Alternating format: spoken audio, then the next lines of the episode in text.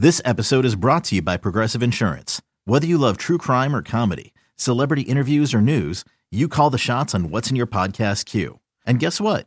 Now you can call them on your auto insurance too with the Name Your Price tool from Progressive. It works just the way it sounds. You tell Progressive how much you want to pay for car insurance, and they'll show you coverage options that fit your budget. Get your quote today at progressive.com to join the over 28 million drivers who trust Progressive. Progressive Casualty Insurance Company and Affiliates. Price and coverage match limited by state law.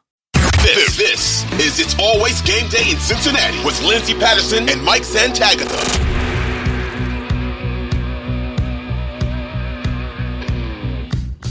On to Brian Callahan, though, he's had four interviews. It was uh, double what he had last offseason. And I think, you know, we've talked about it when it comes to Jake Browning, this offense. And even there are a lot of people that forget about the Cincinnati Bengals offense being around a top five offense when Joe Burrow was healthy.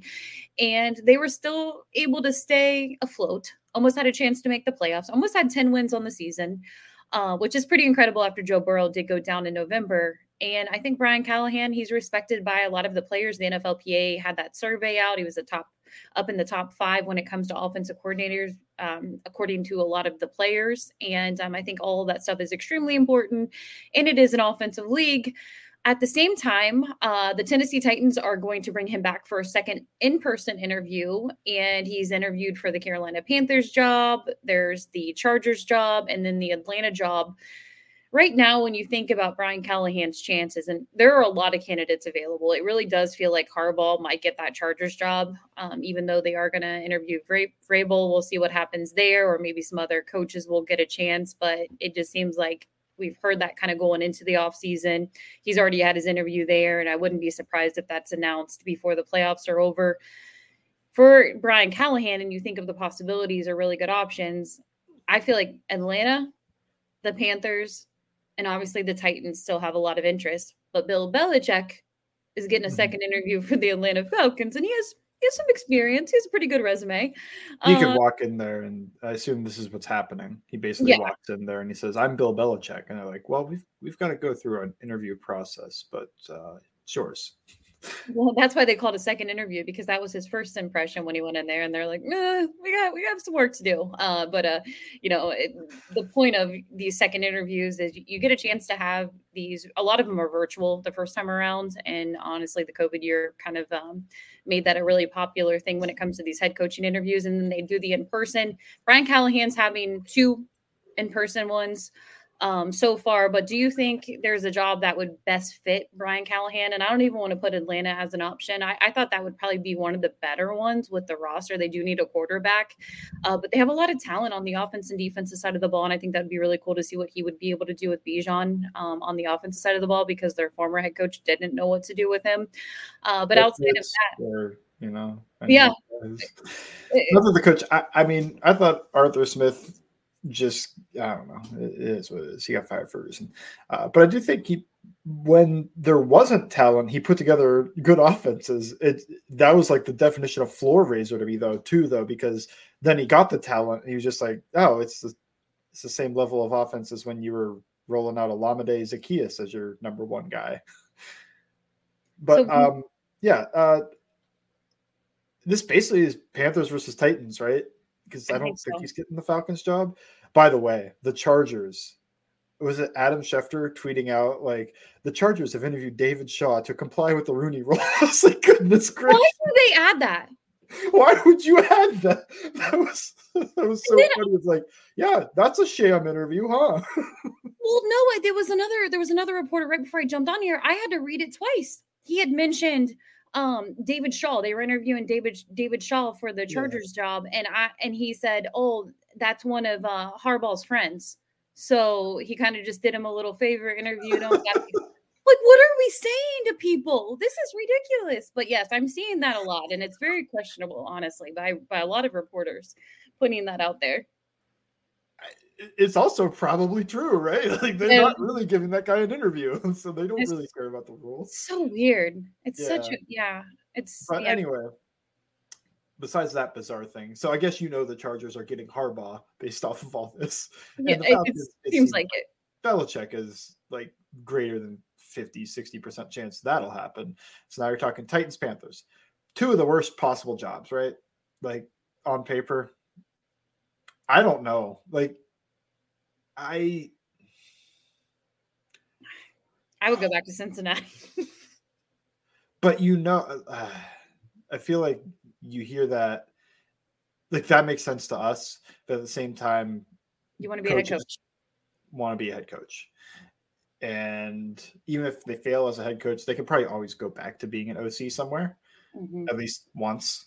And then if you fail that, then it becomes an issue. But yeah, when I'm when I'm looking at those two jobs, I think what it really comes down to because I don't know, the building blocks are similar to me. I think the Panthers have the issue of not having a first round pick this year. And I think that the Titans were probably more talented from looking at the two groups. But on the other side of it, the Titans are going to have to deal with the Texans twice a year and maybe the Jags twice a year and just teams that are competent twice a year. And the Colts could even be, they were solid this year. Meanwhile, the Panthers get to deal with the Saints twice a year and the Falcons twice a year. And like when I look at division opponents, I think like, oh man. And I think what it would come down to for me, if I was making this decision, would be one, I hoped I watched those quarterbacks, and two, what did I think of Will Levis and Bryce Young? If I thought Will Levis was actually a first round pick and the NFL was dumb for letting him fall to the second round, I'm taking that Titans job. Easy. Mm-hmm. If I think that, if I thought that Bryce Young was like far and away the best quarterback or something like or like as good as CJ Stroud and he just wasn't used right in that Panthers offense, I might go take the Panthers job because your quarterback is usually tied to your success. But yeah, Titans. It, that that's where I would go. And I, I did not watch those quarterbacks, so I'm judging it off everything else. Yeah, I agree with you. I think the Titans' job is more appealing, and then maybe they have faith. What can he do? If he was able to do that with Jake Browning, what can and and there's credit to Dan Pitcher. We'll get to him in just a moment. But if Brian Callahan was able to do that with the offense, um, and I know a lot of people are like, "Oh, he doesn't call plays," but I still think he has a huge part when it comes to the play calling for this offense with Zac Taylor and Dan Pitcher. Plays. Who cares? Yeah, and you still do a lot behind the scenes when it sure. comes to this offense um, just because you're not calling them and it's coming from your head coach. So I think that could be a huge thing. For me personally, I do think it's more of the Tennessee Titans job. So we'll see what that looks like. He'll have a second interview. Um, you know, there's possibility for other coordinators who are currently in the playoffs to get interviews uh, for the Titans too. I know the list seems pretty long for all of the teams that have the availabilities right now. Everybody's doing their homework. Um, but for me, the Panthers, this is a, this sounds like absolutely bizarre, but I'll, I'll make this comment. I could see them saying, and I agree with you. I think it really is tied to you know how do you feel about the quarterback position? And for Bryce Young, I felt like he was set up to fail his rookie year, and it's really yeah unfortunate. I mean, there's really no talent around him when you think about number one receivers. I could see the Panthers sitting in that front office saying, okay, Brian, we really we want to make you the head coach. So, what's Cincinnati's plans with Tee Higgins? What if we give you the 33 33rd pick where the Cincinnati Bengals drafted him, but the Bengals would have to tag him and the Panthers would have to take on the franchise tag, or they can work out in an extension, but they would have, still have to take that if on. If you trade the 33rd pick, you're going to have an extension in plan. Yeah. So I'm just saying there's so many there's so many connections there that there's a possibility for that on that outlook. I know it's a little bit of a bizarre situation to think about, but I could see Cincinnati, the Cincinnati Bengals saying, We are not trading him, we're not tagging and trading him, and unless you offer us a first rounder, and I think number 33 is good enough. Yeah. I, I do think they're gonna have like at least a top 40 pick is what they want or a future first. I don't know if they get it in the Panthers. I guess that is one way that this could happen. I don't know though. I don't know. That's actually a bizarre situation because that'll be their first time drafting it on on draft night, but uh because their their number one pick is gone. Um and that is just so unfortunate. I can't imagine being that bad and not having your number one pick. The number one pick. Yeah. not just your number one pick, the overall number one pick. And there's a team that would have probably be calling, just like the, you know, it was with the San Francisco 49ers with Trey Lance. They'd be calling because they want a quarterback. They want Caleb Williams. And you're just sitting there at the Carolina Panthers and you're thinking, hmm, we could get two more, three, four more first round picks for this.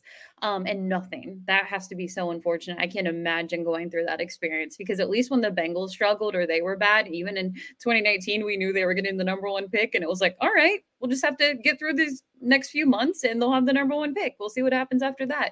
So, um, yeah. So when it comes to Brian Callahan, I, I do, I, I kind of feel like the Titans is more of an appealing job.